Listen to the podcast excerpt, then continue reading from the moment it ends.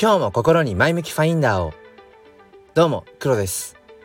今日は7月の15日金曜日朝の6時8分です。うん。ちょっとこう朝のリズムが崩れ始めていて。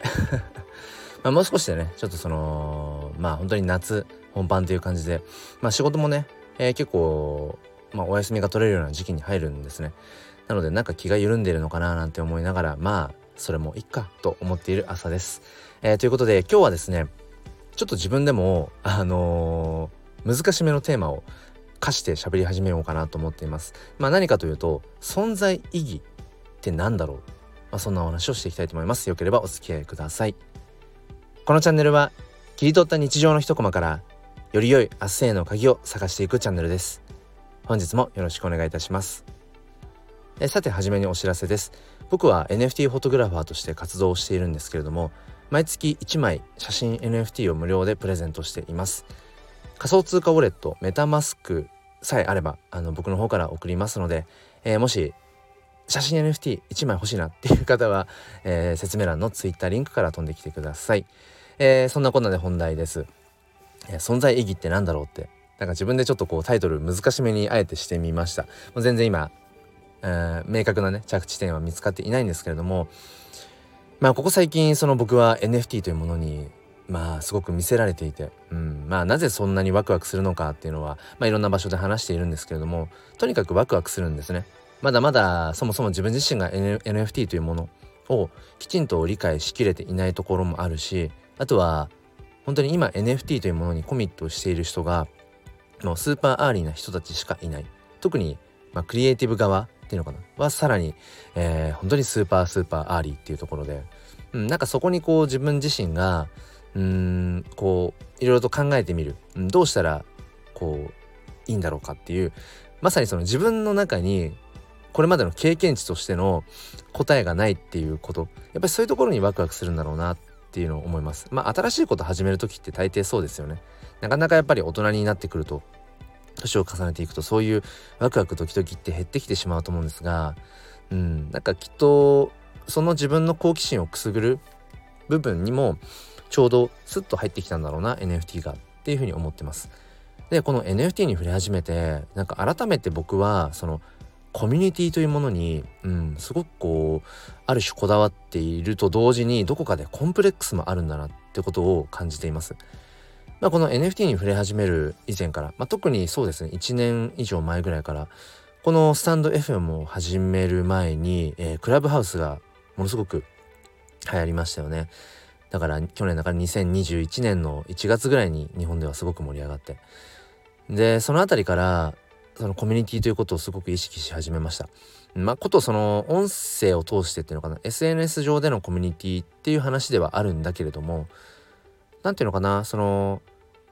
そこに行けば気心の知れた人たちがいて、うん、まあ毎日じゃなくてもふと立ち寄った時にそこで語られるみたいな、まあ、それが、まあ、その SNS 上インターネット上とはいえなんかそういう場所づくりみたいなことをずっとしたかったんですよね。でまあいろいろとこう試してきて今にいたり、うん、まあまだまだ全然その理想とは程遠いし、うん、まあ、それその僕の思うコミュニティとはまだまだ違うけれども例えば Twitter コミュニティの機能を使ったこのスタンド FM ユーザーさんが集まれる場所スタイフエコーも、まあ、その自分なりにコミュニティの探索の、まあ、一つの、うん、今場所ではあるしあとは、まあ、その NFT 界隈でいうと基本的にそのコミュニティの場所が Discord というね、えー、チャットツールを使っていてでそこにも何十個も参加してみていろいろ覗いてみてってことをしてきたんですが結局なんか踏み込みきれない。うん、でねそこでなんか自分はいわゆるそのコミュ障、うん、コミュニケーションが苦手っていうふうには全然思っていなくてむしろどんな人とでも、うん、初対面から割と ガツガツあの踏み込んでいって話が、まあ、展開できる方だと自分では、まあ、思っているんですけどもなぜそんな自分が、まあ、今一つね話の例としてその NFT の、うん、コミュニティになんかこう入っていききれないのか、うん、っていうのをねふと思ったんですよね。でその時にうーんまあなんとなくぼんやりは思ってたんですが今結局ある自分がそのリーチできるっていうのかな、うん、興味を持って参加してみようかな入ってみようかなって思うような NFT コレクションのコミュニティってもうだいぶ大きいものが多いんですよね。コミュニティとして結構育っちゃってる。例えば、えー、クリプト忍者の、うん、忍者ダオっていうところなんかももう国内最大規模だし。でそこではもう本当にいろんなセクションでもう何ていうのかなリードしてる人が十分いるしもう名を馳せてるような方々がもうすでにいるんですよね。だからなんかその自分が入っていく場所がないっていうところがきっとあって。これは以前もどこかで話したんですがなんかそのどうせやるんだったら割とその中心格だったりとか、うん、なんかリーダー格的なポジションをやる方が僕はやりやすいんですよね。そう。何ていうのかな。まあエゴエゴとかそういうプライドみたいな部分ももちろんあるのかもしれないけどそれ以上にそのそう自分がうんどちらかというとそうリードする側引っ張る側にいた方が自分自身が何ていうのかな。あの心が平和なんですよね。その誰かの時間軸とか価値観に合わせて生きるっていうのがまあなんかやっぱ苦手というか自分の心が疲弊しちゃうんですよね。まあ、それは、まあ、数年前に、えー、一度精神疾患を患って改めてそれは実感したんですよね。あ結構無理して人の価値観人の時間軸に合わせているところがこれまであったのかもなって、うん、そうだから要は他者評価にものすごくこううん自分の人生自分の生き方言動をやっぱりこう合わせようとしていたところがあったんだろうななんてことは本当に思って。それから改めてね、まあ、自分がそういう気質があると。だから気をつけなくちゃななんてことを、まあ、思っていたりして。そうだからだからこそどちらかといえばグループとかコミュニティとかっていうものがあったとしたら、うん、なんかそのリードする側の方がある種楽っていう。多分そういうのがもともと僕の中にあってでその上でコミュニティをこういろいろ覗いているからその NFT コレクションもうほぼほぼ、うん、コミュニティとしては規模が大きくて、うん、もうリードする人たちが十分いてあもう自分にはそこにある種の存在意義がないなってきっと思っちゃってるんだろうなって。でこのなんで今思考に慣れているかっていうとあのちょっとミンミンさんというねえっ、ー、とその方も、えー、クリプトまあ Web3 その辺りであのまあ、特にねデジタルファッションのあたりですごくコミットされている方で僕もこのスタイフで各週まあ土日どちらか朝ねあのもう一方チョークさんという、まあ、それもその方もあの NFT の、まあ、写真とかでねいろいろとこうプレイヤーとしてもう本当に第一線をやられている、まあ、その3人でねクリプトークという、まあ、それぞれ微妙にちょっと立ち立ち位置というか見てる景色が違うので同じ Web3 の NFT に触れる部分でも。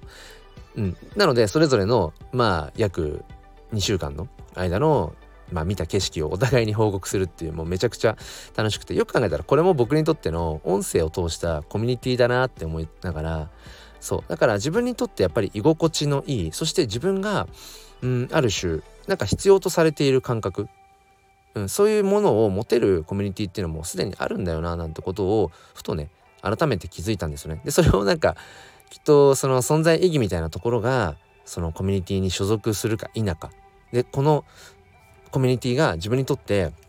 うん、なんかこうコミュニティ足り得る場所かどうかっていうのはきっと存在意義っていうものと関係あるんじゃないかってことをみんみんさんがねあの TwitterDM でうん、それを言語化代わりに僕のモヤモヤっとした部分をね言語化してくださってそうそれで今その存在意義っていう言葉とそのコミュニティっていうところがうまくね言語化できているんです。だからミミさんありがとうございます。そう。だからその存在意義ってなんだろうなって思った時にやっぱり、うん、自分がそのコミュニティで必要とされているという、うん、なんかその実感なのかな。僕はよくねそのアドラー心理学になぞらえて他者評価他者の価値観の物差しに自分をあてがう必要はないと。それをやってると結局自分の人生じゃなくなるからなんてことをよく言っているし自分でもそれはねつくづく考えているんですけどだそこの文脈からいくとね今のその存在意義必要とされているこの感覚ってちょっと矛盾が生じる気がするんです。必要とされているってその人の人からどう思われてるか人からの、えー、要は解釈に自分のそこのうん存在意義を委ねてしまっているところがあるので。でもとはいえとはいえですよ。やっぱりうんなんだろうなこれはもう子供大人関係なく誰からがねその必要とされているんだっていう実感を持てるかどうかって大事ですよね。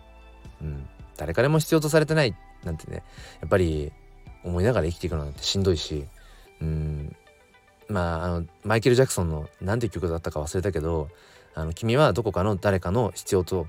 うんうん、されている人だよっていう。君はどこどこかの誰かの大事な人なんだよっていうね。めちゃめちゃいい曲があってごめんなさいタイトルが思いつかないんだけど思い出せないんですけどそういう曲があってうんそれその言葉がねまあどこか自分の中で常に、うん、昔からあって、うん、でそのメッセージは何ていうのかな？自分が会う人会う人にもやっぱりそれは間接的に伝えていきたいなっていつも思うんですよね。誰かのやっぱり大切な人なんだよだから自分の命を粗末にしちゃいけないし、うん、自分のことを自分で卑下することなんていうのはダメだし、うん、だって自分で自分のことをね否定してしまったりとか、えー、自分なんて存在意義ないんだって言っちゃったらそんな君をうん大事に思ってくれている大切だって思ってくれている人に対してもやっぱりそれはすごく失礼なことだし、うん、だからそこは絶対誰かの大切な人なんだよっていう、うん、そこをね、まあ、僕は 本業が教師なので、うん、そういったことをね結構自己肯定感が低いと言われているこの日本の、うん、日本人そして今の子供たち本当に感じます。自己肯定感低いなって。自分のことを自分が好きになれ慣れていないなっていう、うん、そういう子本当にやっぱ見るたびに、うん、やっぱりその自分をね、うん、大切にしなよっていうことをよくメッセージとして話しています。なんかちょっと重い話に なってきてしまったんですけれどもなんかやっぱりそのコミュニティっていうものそこに所属するっていうことと自分の存在意義っていう部分、うん、自分がやっぱりそこにいていいんだ。自分がそこにいることによって誰かが何かこうやっぱり笑顔になれてるとか、うん、このコミュニティの目的とか方向性によるかもしれないけど何かそこに、うん、自分という存在が自分の発言することとか思いとかがうんきちんとそこのコミュニティのためになっているっていうなんかやっぱそこの実感を持てるか否かっていうところが今まさに僕自身もきっとうんそこを探し歩いてるのかななんてこと思います。そうそれもあってねえ、ー、と昨日、えー、と知ってる方は知ってると思うんですがあのカネリンさんのあのですねえ、ー、とオンラインサロンにもう飛び込みました。うん、でもうすでにえ、ー、と20時間、うん、募集開始から20時間ぐらいでもう締め切り打ち切りをされちゃったんですよね。人数が。思ったほど思った以上に多かったみたいで。なので僕はゼロ規制として飛び込んで今いて。同じコミュニティあのそのオンラインサロンのねコミュニティの中にあの同じくオンラインあのこのスタイフのね、うん、パーソナリティをやられている同じくまたその同じくの同じくばっかり言ってるけど NFT フォトグラファーのイスムさん先日コラボ収録させていただきましたけどそしてえっと、明日土曜日コラボ収録予定の、これまた、えっと、NFT フォトグラファーのまさぽんさん。お二人ともオンラインサロンにいて 狭っと思って。まあそんな感じでね、えっ、と、自分自身がどんなコミュニティを作っていけるかっていうこともそうだし、自分がどんなコミュニティの中で貢献していけるか、まあそんな存在意義をこれからもね、えー、探していきたいというそんなお話でした、えー、最後までお付き合いくださりありがとうございます。まあこの存在意義の話にもつながりますが、この前向きファインダーチャンネルでは、この通常放送とは別で、え、メンバー限定配信というものもやっています。えー、月額500円で、まあまあなんかこう、立ち寄った本屋さんで買った古本一冊読むような感覚で、えー、遊びに来ていただければと思います。えそれでは今日も良い一日を。ではまた。